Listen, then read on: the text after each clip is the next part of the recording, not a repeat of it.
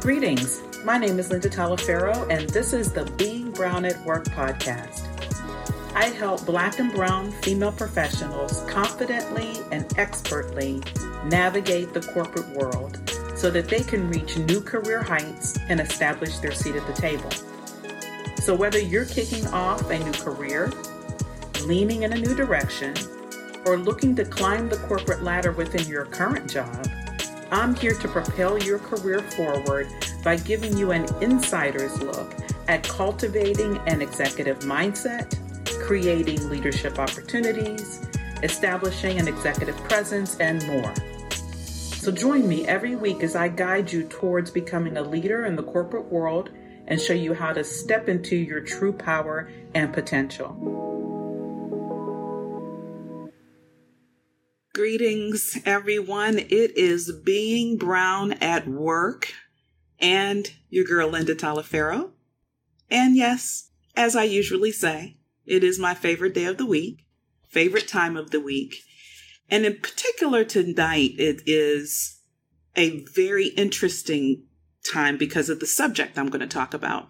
It's one that all of us deal with on a regular basis. And I wanted to offer how I've approached dealing with imposter syndrome. So, no further ado, because I know this is a hot topic, we are going to jump right in. Jump right in. And I prepared some slides for you. I thought it would be great for you to visually be able to see what I'm sharing and maybe even take some notes along the way.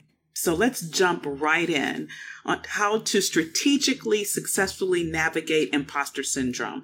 So just let's just do a recap of what imposter syndrome is. We all are familiar with it, but just in case you happen to be listening in or joining me here live and it's not too familiar to you the terminology, but I bet you once I tell you a little bit of it, of this definition, you'll say, oh, okay, I get it, because I even experience it. It's when you feel like a fraud, feel like you're just not good enough for the role, or that people might find out that you're really not as good as the evidence shows. And that's the key to imposter syndrome because the evidence, everything, your work product, everything shows that you're excellent at what you do. You just don't believe it. You believe that there's really no substance there and somehow it just doesn't measure up. And for women of color, I mean, people of color as a whole, because of all the layers of stuff we have to deal with around racial discrimination, it even affects us even more. This idea, this syndrome, this issue that just plagues us. It affects Black and Brown women more. And I would offer to you that foundationally, it's about lack of confidence. Foundationally. I mean, there's other parts to it, and I'm going to give you some other components to it, but foundationally, it is truly about lack of confidence. Here's some other information that makes it just even more, that much more of a challenge for black and brown women. It's the intersectionality challenges. Okay. So Linda, what do you mean about that? What I mean is not only do we have to deal with being a person of color, black or brown, but then we also probably have to deal with the gender piece. We're women. In some cases, we may have to deal with, like me, age. I'm 59.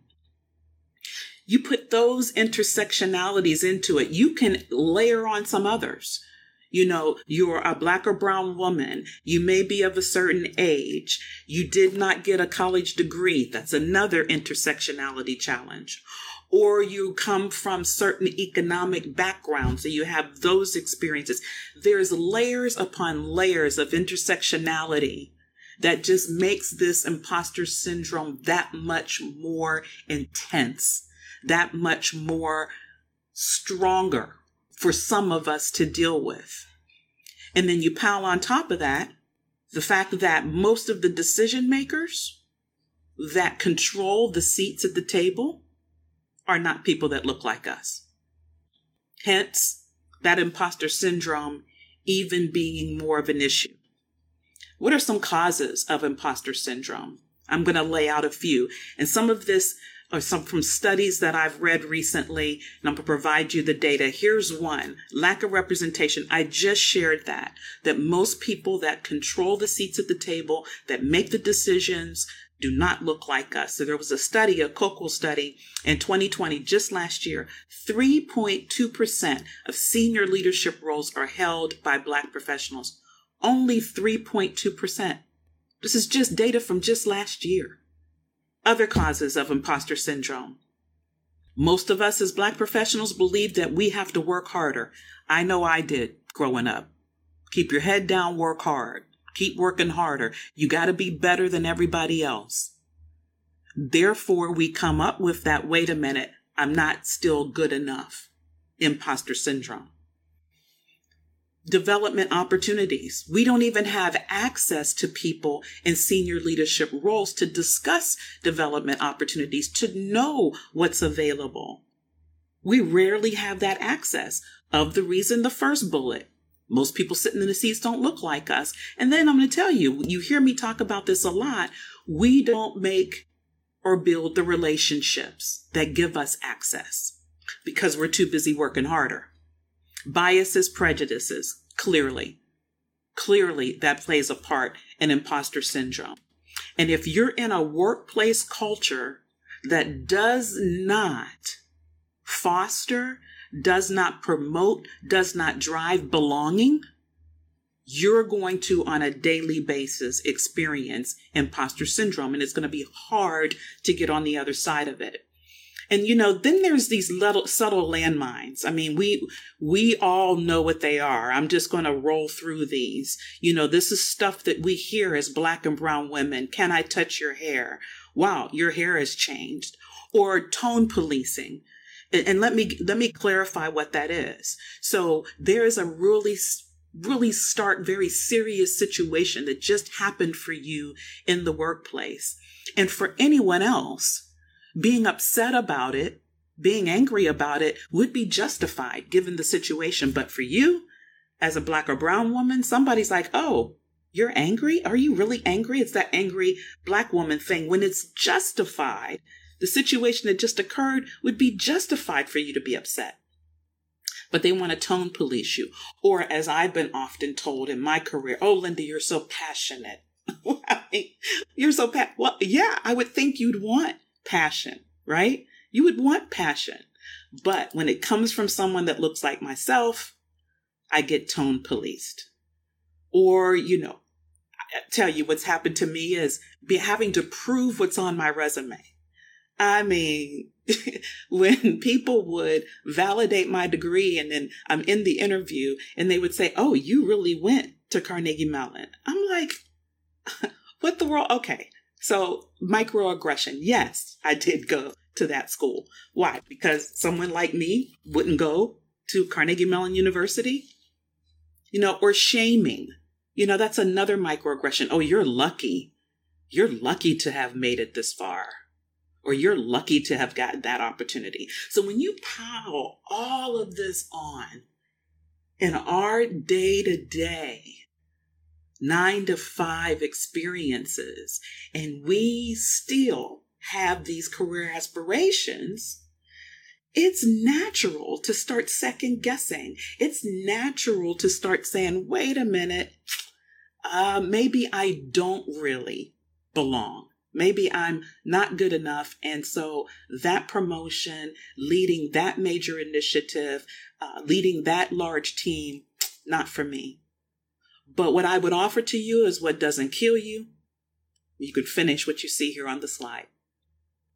I love this quote that I found. I use it often. The flower that doesn't think of competing to the flower next to it, it just blooms. You just bloom. If you don't think about, if you quit comparing yourself, because that's where imposter syndrome comes from. You're imp- comparing yourself. IG, Instagram, you scrolling through the gram and you seeing this picture, that picture, of this person flexing that, or they have this, or they're doing this, and oh, they just announced their promotion on on LinkedIn. All you scrolling all these social media sites, comparing yourself. And in your mind, you just don't measure up. Imposter syndrome. Because you probably do. If you truly give yourself the credit that you deserve. But like I told you earlier, when I first opened up this session, I told you that imposter syndrome is rooted in confidence. Rooted in confidence. And until you unapologetically believe in yourself, you will be plagued by this thing. It may come and go in waves, truly, but you'll be plagued by it. So you have to exercise your confidence. The more you use it, the stronger it truly does get. So, one of the approaches that I use when I'm working with my clients, this is my approach. I, I, I named it PCG, Peel Back, Connect, and Grow. And I think this is, this is really critical in your process of trying to reduce, mitigate, and hopefully eventually eliminate imposter syndrome. Sometimes that's challenging to do, but at least to reduce it is really getting clear about how you see yourself. How do you think other people see you? Part of your imposter syndrome, right? You make assumptions. You take and, and, and create narratives and you that couples into how you show up every day. The connection piece is getting clear about who you are. Peeling back the onion. Remember i say it all the time who you are personally is who you are professionally. Getting really clear about who you are holistically as a person. That person that you see when you look in the mirror. Get clear about it. All the ugly all the good all everything right? And then know how you how others see you. How do you know how others see you? Getting that feedback, which a lot of you I know when I say that F word, feedback, you run from it. But rather than you thinking that you know, wouldn't it be better to know?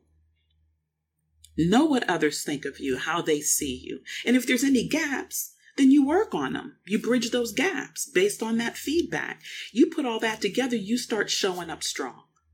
You start killing and reducing that imposter syndrome. Totally. Peel back, connect, and grow. So I want to give you some specific ways that you can do exactly what I just shared. One, let's start with this. Give yourself some grace number one. Your goal could be to eliminate imposter syndrome, but I'm gonna be honest with you, it may never go away. You know, I um, when Michelle Obama was on her tour for her book Becoming, I went to it with some girlfriends of mine here in the Detroit area. Phenomenal event, absolutely loved it. And it, they set it up such that she was doing an interview. So there was a, a, locally famous person here in the Detroit area that was interviewing her as part of her book, her book tour here in Detroit. And one of the things Michelle Obama even said, now it's Michelle Obama, right? I mean, first lady, eight years, we all know her, love her. She said that from time to time, she even has, deals with, has to work on her imposter syndrome right? So it may in reality never go away. So you give yourself that grace. Don't beat yourself up when you're starting to look in the mirror and second guessing yourself, wondering, should I really be here? I know it took me a minute. I remember when I sat in my in the office I have today as vice president, I was like, whoa, okay, wait a minute. right? Biggest office I ever had, a lot of other things, executive admin sitting outside. It took me a minute to say, okay, wait a minute. And I'm am I really here? Uh, really? Yes. So just give yourself grace. Kill the negative self talk. Y'all know I am all about killing NST syndrome, negative self talk syndrome. All about it. You've heard me talk about this on many occasions. You have to practice positive self talk. There's enough out there. I just shared in various other slides all the other crap we have to deal with the microaggressions, the fact that we don't have access to senior leaders, the other issues that we have to deal with on a daily basis. and people that may say things and try to be, become landmines themselves for our careers. So why are we going to do it to ourselves? It, one thing we should be doing is looking in that mirror and telling ourselves how good we are. When we get ready for a meeting, you know, whatever you have to do. I know I've done preparations, PowerPoint slides. I'm working on them in my office. Uh, my husband, bless his heart, bought me a Bose speaker. I'll put my phone there. I'll play some music and I kind of pump myself up when I'm getting ready for a big presentation. Whatever it is you have to do, but practice positivity, positive self talk. The third thing I would offer to you feelings are just feelings. Feelings. That's all they are feelings. And as I typed here, feeling dumb doesn't mean you're dumb. I mean, it's just a feeling. It does not connect to anything in fact. It does not.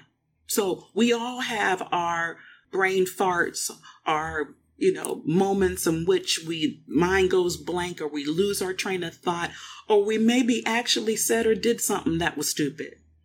Right? And you felt it. Does not mean you are stupid. Does not mean you are less than. That's back to number two, the negative self-talk, the narrative you write about yourself.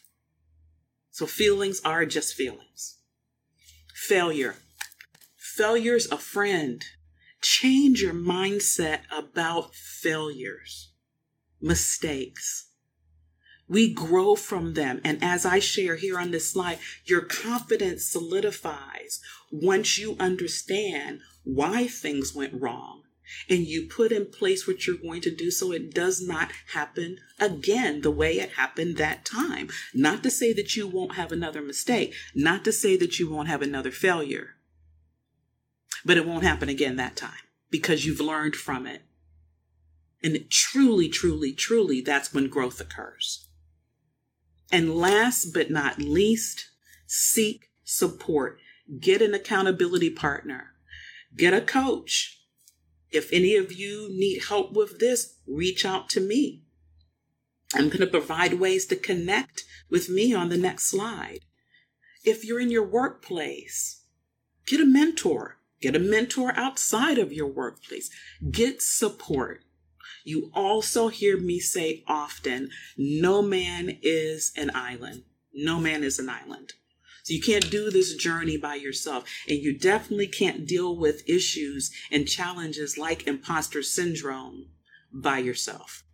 Get some help. So for those of you that want to connect with me, here's all kinds of ways to do so. Would love to hear from you. I'd love to hear some of your comments in the chat. I'd love for us to have a continuing conversation around this. So put your comments in the chat, share with me. I watch for those and the comment back. So I would love to hear.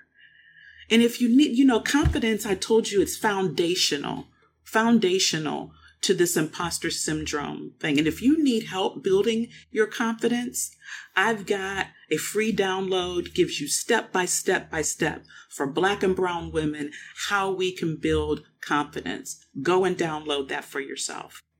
Would love for you to start implementing real tools to get you on the other side of this imposter syndrome. So thank you for watching, joining me live. I appreciate it. If you're hearing this on the replay, you know, if you're hearing this on any of the channels, please share with me your thoughts. Reach out if you need some assistance. Love to hear about how you're conquering imposter syndrome.